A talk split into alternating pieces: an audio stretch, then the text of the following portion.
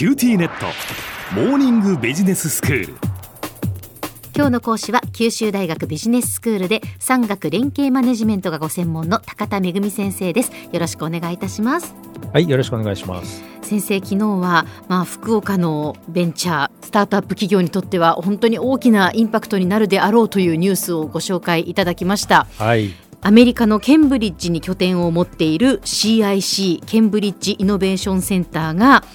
今天神で新しくできている新福岡ビルに進出するというその正式な検討に入ったというお話でしたよね。はい、そうなんですで今日はですね、この CIC が、えっと、イノベーションキャンパスって彼らが呼んでいるそのオフィススペースの運営ですね。はい。これを運営するときに実はノウハウがめちゃくちゃたくさんあるんですよ。へで何を大事にしてるかっていうことだったりとか、それからなんで福岡なのっていうことについてもちょっとお話をしたいと思います。はい。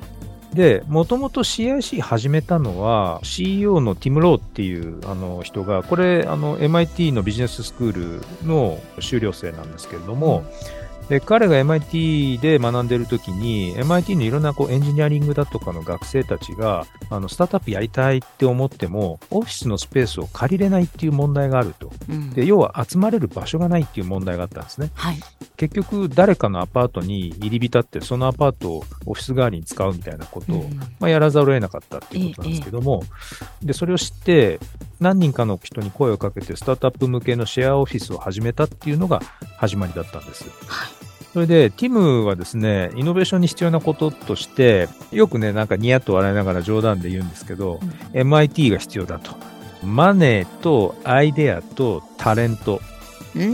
この頭文字取って MIT だと。はいはい。で、まあ、あの、創業の地であるケンブリッジってね、うん、あの、MIT のキャンパスの真横でして、ハーバード大学もすぐ近く、だからアイデアもタレントもあると。うん、それから、ボストンってあの東海岸の金融都市なので、まあお金もあると。で、まさに MIT って揃ってんですね。うん、しかし、そこで不足してたのが、起業家が集まれる場所だったんです。うん、それで、あの、そういう場を作って、そのティムがこう CIC をどんどんどんどんオフィスを拡張していったんですね。入居希望者が多いもんですから。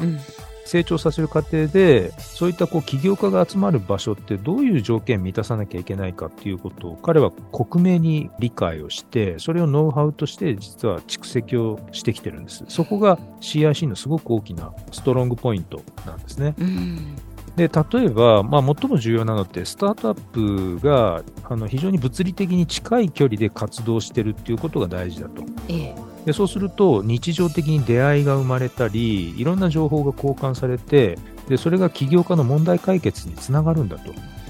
でたまたまこう例えばオフィスあの廊下を通りながらすれ違った起業家いや僕こんなこと悩んでんだよねみたいな話をするとあそれだったらあの人に聞いたら相談したらいいよみたいなことをこう教えてくれたりするっていう。でそういう関係性がですねフロアの中であちこちで起こるっていうのがこれ CIC の特徴なんです。なるほどなので、実は東京の虎ノ門のオフィスもそうなんですけど、小部屋に分かれたオフィススペースは全部ガラス張りなので、今人がいるいないっていうのも全部わかると。人の気配を感じられるオフィス空間なんですね。面白いですよね。ええあと面白いのは、例えばドリンクコーナーで提供する飲み物の種類とかクオリティとか、もうそういうのまでものすごくこだわってるんですよ。結局、一言で言うとどういうことかっていうと、起業家がここにいたいって感じる場所かどうかっていうことなんだそうですね。はい、それと、もう一つ重要な特徴として、イノベーションに向かう勢い、英語でモメンタムって言うんですけど、うんその勢いが失われないように、いろんなイベントをやりながら、起業家に刺激を与え続けるということが欠かせないっていうんですね。で、そのため CIC 東京はベンチャーカフェっていう非営利のイノベーションコミュニティを作る団体と連携しながら、実は年間200以上イベントをやってるんですよ。えー、すごいですね。年間200ってすごいんですよ、実は。はそう、はい、イベントって私たちが思うようななんかイベントなんですか？FM 福岡さんのイベントからすると、ちょっと規模は小さいと思いますけど、まあ、オフィススペースの中でやるので、ただ、多いやつだと、もう数十人から100人以上集まって、ワイワイガヤガヤやったりすると。で、ある特定のテーマ、例えば気候変動に関して新しいビジネスをどうやって起こしていくかとか、うん、感染症に対して世界はこれからどうやっていって、そこに対してどういうテクノロジーで感染症対策やっていけるのかみたいな、はあ、えそういうこうテーマごとのですね、勉強強会とか、専門家を呼んだこうイベントだったり、あと起業家によるピッチですね。そういうイベントがものすごくたくさんあるということなんです。あとですね、うん、去年の7月にティムがこう福岡に来た時に僕も対談する機会をもらっていろいろ話を聞いたんですけど、でなんで福岡なの？っていう理由ですね、いくつか彼挙げてましてまず一つ目はやっぱり福岡市がグローバル創業雇用創出特区っていうですね国の特区の指定を受けていてスタートアップが集積するようなまあ土壌があるっていうこと、はい、2つ目は福岡っていうのが、やっぱり日本と他のアジアの都市の架け橋の役割を果たしているということ。うん、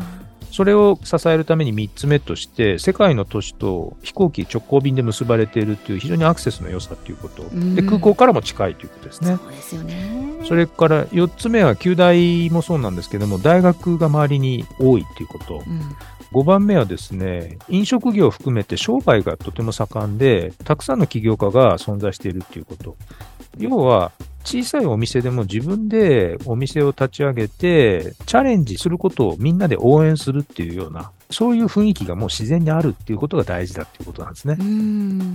であとは、やっぱり福岡ってものすごく自然環境とか生活環境がいいっていう、そういったことをこう項目として挙げてましたね。なるほど。はい。特に海外のメディアでも福岡は最近、One of the coolest place in Japan っていう、あの、日本で最もクールな場所の一つだっていうふうに、福岡が呼ばれるような、まあ今状況にもなってきてますので。そうですか。ええー、で、やっぱりそういう場所であるっていうのはとても重要だっていうことですね。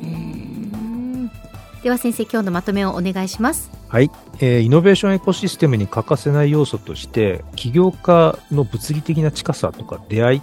そういったものを生み出す仕掛けが鍵なんですね。起業家が情報共有を効率化できて問題解決スムーズにできる。そういう場所がとても大事で、で、加えて福岡って人々がこう集まりたいって思うような場所として今や知られるようになっているということなので、CIC は福岡に進出を決めたということなんですね。CIC が福岡に来て、ボストンとかアジアの他の都市とかと福岡が結ばれていくっていうこと、とてもあのインパクトが大きいというふうに思っているところです。今日の講師は九州大学ビジネススクールで産学連携マネジメントがご専門の高田恵先生でした。どうもありがとうございました。はいありがとうございました。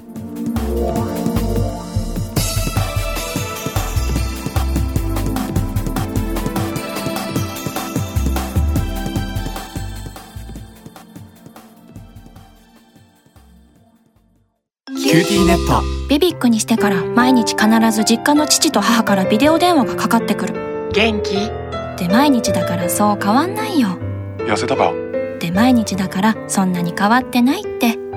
早く子離れしてくれ。暖かさとつながっている。九州のネットはビビック